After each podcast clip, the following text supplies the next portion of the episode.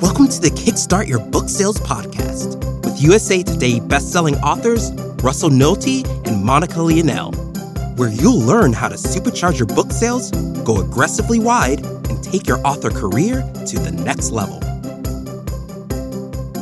The next question from Carolyn is it a good idea to run a Kickstarter campaign to get a cover or two for the other books in the series? Uh, you always want to have the cover at least done. Like it is a good it is a good idea to have an exclusive cover for Kickstarter, um, but like you don't want to like you want to have that cover. Like you need to have the mock cover available. Yeah, I, I think like maybe so you can clarify, Carolyn, what your um, question is. But I am wondering, is the question also like you know, should I fund books four and five of a series with a Kickstarter for books one through three? Um, since like one one through three are already out or whatever, um, like maybe books four and five are not going to come out until, you know, until it's profitable. Basically, like should I should I like do the first three to like get get four and five, which you you've yes. done.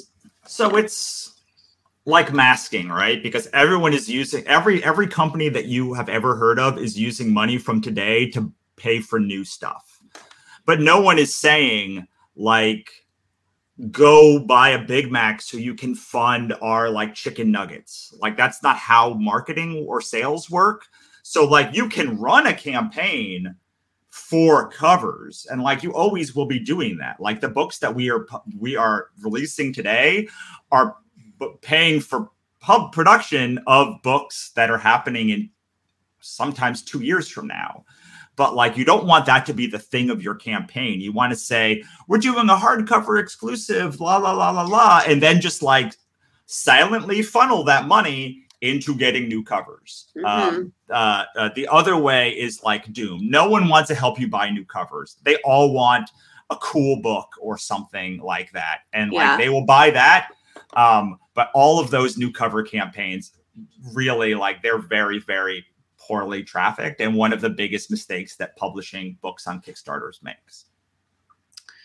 Yeah, definitely. Yeah, we we actually so we've we've been seeing it less, which is good, but we've definitely seen those campaigns that are like um more of like a yeah, like help me like pay off my credit card bills type of campaign or like like um like yeah help me get my new hard. covers or help yeah, me pay for my editing. Yeah. Yeah yeah. Yeah um so we're seeing less of that so that's good. Yeah but like nobody has uh no uh, some people will have sympathy for that but like people will just want to buy books. That's what they want.